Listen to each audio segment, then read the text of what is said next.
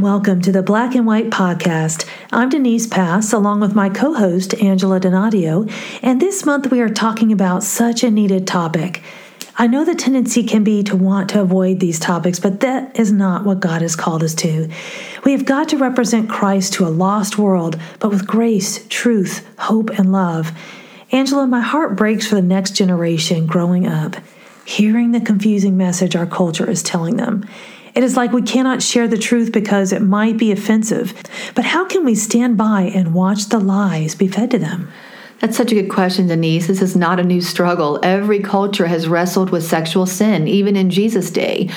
And it might seem easier just to go along with the flow of modern culture, but abandoning truth for convenience has drastic consequences. And when we ascribe to labels, we end up feeling defined by them and then powerless to change. Mm. The scripture for today's episode is taken from Romans 1, verses 25 through 27, the New Living Translation. It says, They traded the truth about God for a lie. So they worshiped and served the things God created instead of the Creator Himself, who is worthy of eternal praise. Amen.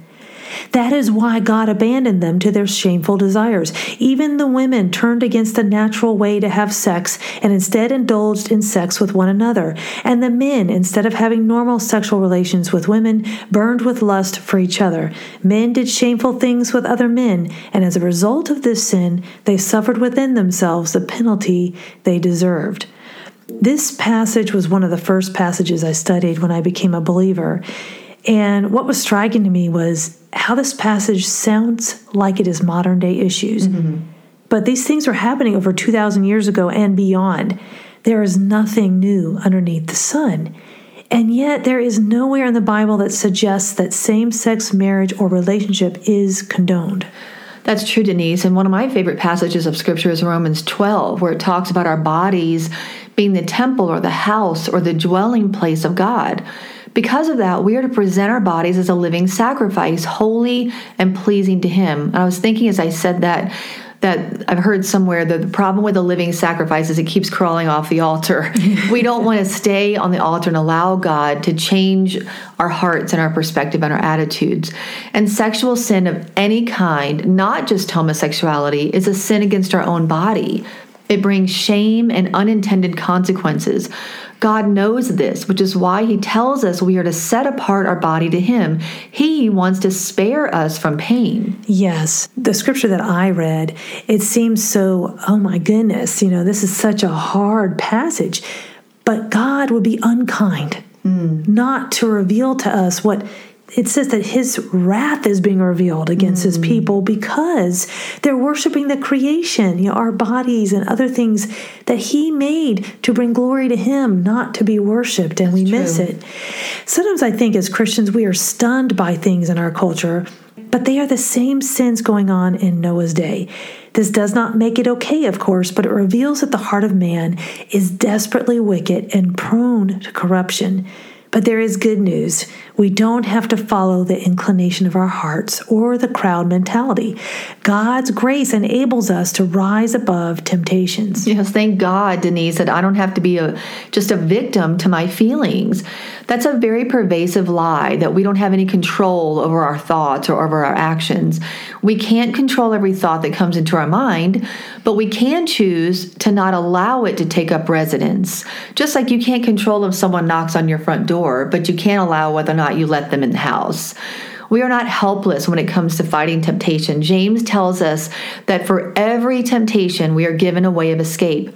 And Hebrews says that Jesus is able to be our high priest and advocate for us because he was tempted in every way and didn't sin. That strengthens me. I don't have to fight alone. And it helps me to extend grace to others because I myself, Denise, so desperately need grace. Mm, we sure do. We all do. We can forget that when we've been a Christian you know, for 30 years now for me. And you can just forget really how lost we were. Yes. You know, apart from His grace. So hopping on a boat, you know, an ark, and sailing away from sinners is not possible because those on the boat also have sin issues to deal with. And if we do not deal with sin in our lives, as it says in our scripture reference today, then we are given over to sin It is God's grace only that helps us to recognize sin in our lives and to turn away from it. And now I think God is calling Christians to rescue those who have given into the culture wars around us. Absolutely. And I thought of, you know, Jesus was referred in the New Testament um, by many and known as a friend of sinners. It was the religious leaders of the day that he actually had the harshest words for because they truly didn't care about others and they didn't really care about seeing people delivered and free. When we truly love people, then we earn the right to speak into their life out of love. And you know, we can't convict anyone of sin. Only the Holy Spirit can do that. Even scripture tells us the law of the Old Testament, all it does is point to sin. It doesn't save us, it doesn't deliver us, it doesn't free us. That's why we needed Jesus. His blood is the only sacrifice that allows us to be free. Our feelings will lead us astray. And maybe you wake up one day and you say, you know, I don't feel like taking care of my kids today, or I don't feel like loving my husband today. But see, that's dangerous. We can't be led around by our feelings. We have to be led by our convictions that are based on the Word of God. Our, our feelings may indicate a problem that's going on and we address it, but we address it through the filter of God's Word. Mm, you know, there would be a riot here if I decided. hey guys, I'm taking a vacation. My feelings won out. See ya. well, feelings can be powerful, but we are not powerless. Mm. We all have struggles to own, but our struggles do not have to own us. Somehow we wrongly believe that we have the right to do anything we want. That's our flesh, mm. you know, talking. This is not to say that the struggle is not a real struggle, you know, the struggle is real, yeah. or that people do not feel the way they do, but I believe people become trapped by these feelings and labeled by their struggles. To tell someone that they cannot help the way they feel is deception and it's not love at all. We truly do not have to be defined by our feelings. There is a way out. And another point in this is that when people try to say they have a right to do something, does that harm someone else's right? For instance, grown men using women's restrooms, we are putting a label on my ability to choose what I think is right. And those labels might feel like freedom, but it is actually enslavement. Hmm, that is so true. And a label is very limiting and it's applied based on a set of criteria. It might refer to a type of behavior, but it should not define us. When we label someone based on what scripture calls a sin, or we label ourselves and my definition of that label is based on sin, we are attaching a new identity that overrides the blood of Jesus. He died to remove the destructive labels that man attaches.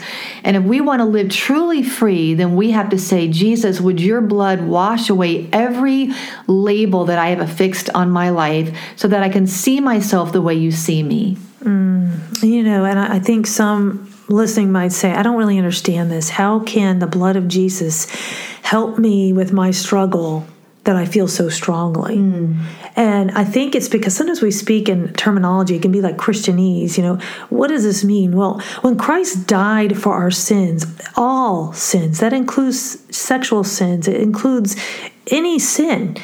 You know, that means that we don't have to walk in that former nature anymore. We can ask God for help. He bore the consequence of all of our sins, not that we would continue in sin. And so we just have to ask Him, have to come and admit our need. Mm. So I was thinking there, you know, the, I, I, off the top of my head, I'm not remembering the scripture verse. It says the wages of sin is death. In other words, Romans three, oh no, six twenty three. Yeah, we were separated from God by sin. But the gift of God, which came through Jesus, which is what Denise was saying, the gift of God, if we choose to accept it, is eternal life. So we don't have to be powerless to just be trapped by our feelings, like you're saying, Denise. We can choose to receive this gift of grace that has been given to us through Jesus sacrificing his life on the cross, bearing the weight of our sin so that we don't have to bear it and we don't have to be defined by sin. We can be defined by grace. Yes, and sometimes we want to say, but I want to be able to do this. Why can't God just let me do this? Mm. And we want to add to scripture or take from scripture, except for this page. I'll rip this one out here. but that scripture you're talking about, the wages of sin is death.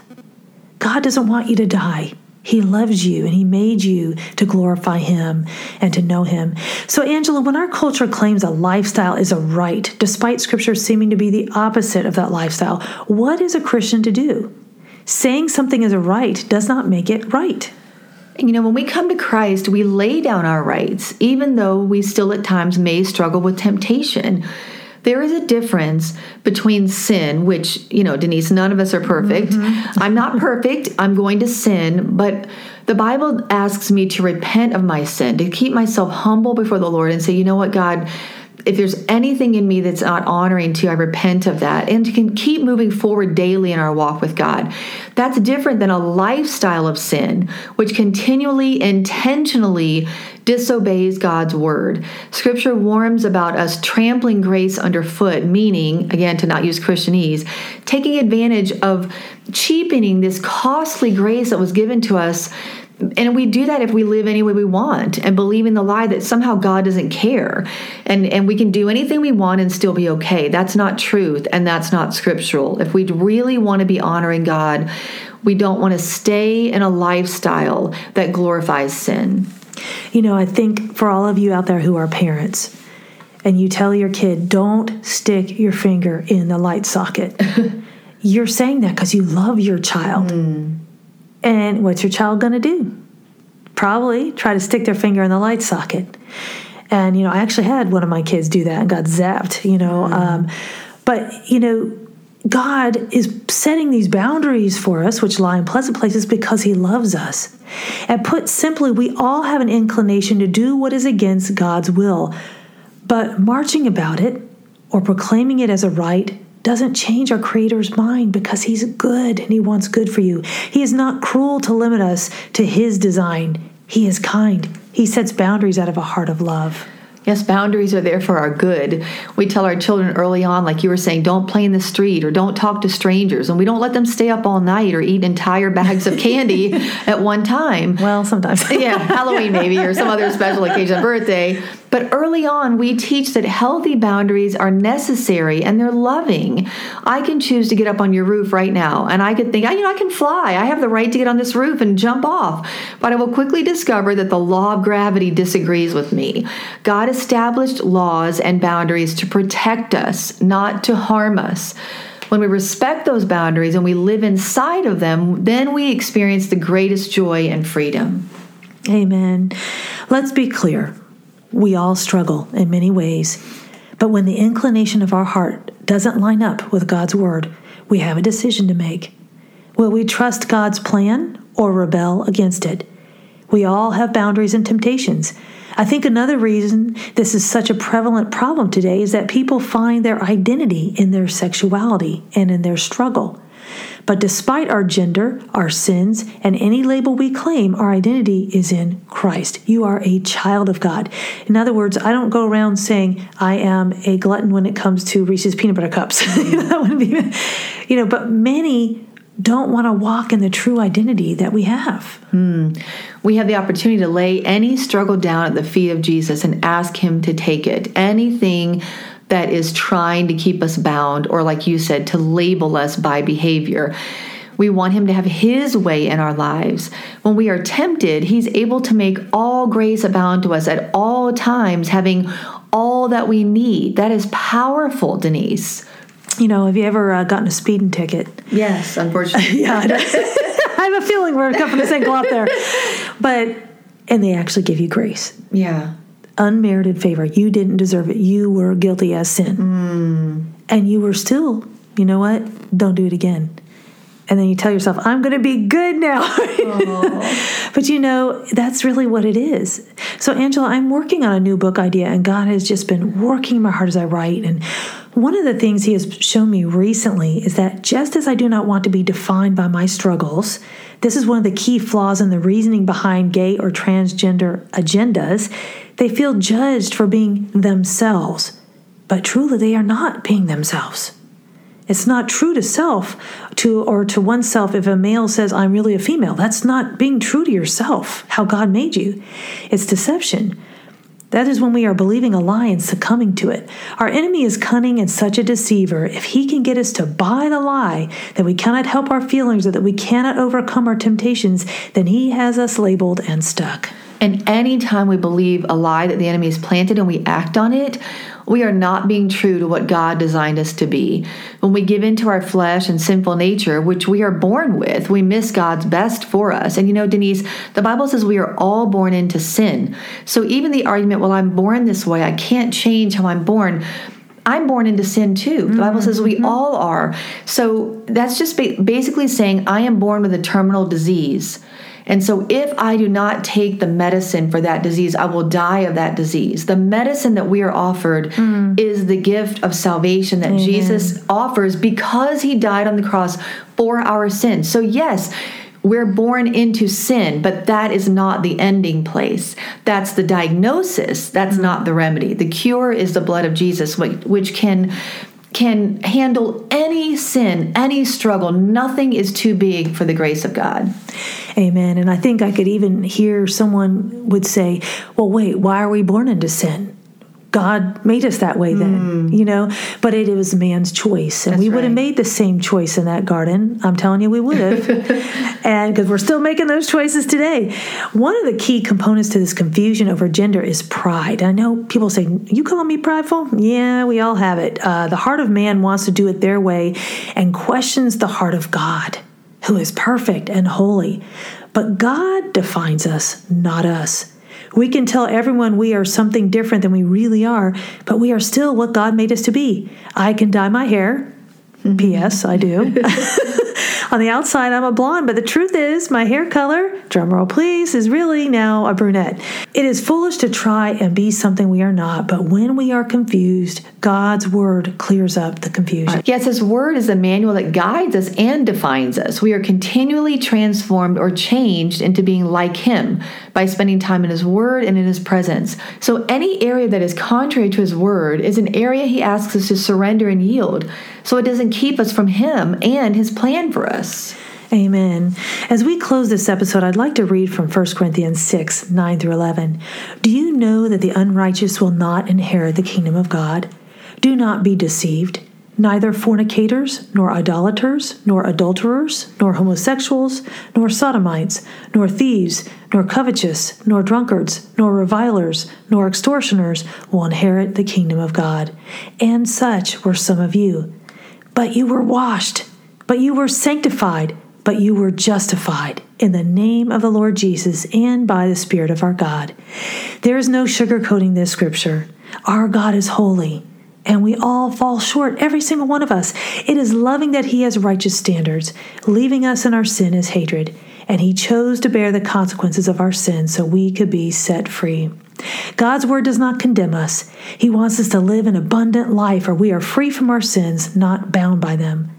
We live in this fallen world and become disillusioned and wonder which way is right. God has not left us without truth. And when we struggle, there is encouragement in that struggle. We have not given up. And let's all remember that we are accepted, accepted by a holy God. Such a sacrifice on our behalf means we also must give our lives, give up our rights to live a sinful life. And while we have confusion on this earth, we know that God does not make mistakes and made us just the way He wanted to. And in heaven, there's neither male or female. Until then, let's live as God intended and glorify Him with our lives. His grace is enough. Guys, next two weeks, you've got to listen in because we have Caleb Kaltenbach and he is going to come and share on his book, Messy Grace. He grew up with two parents who were gay and converted to Christianity, and he has a compelling testimony. The raw truth is that we all could bear labels for our shortcomings, but God gives us the label of child of God that trumps every other label. The radical grace is we are not defined by our struggle. And the real hope is nothing can separate us from the love of God, and He can enable us to overcome. You've been listening to the Black and White podcast, where we filter life through the Bible and live life in the freedom of truth.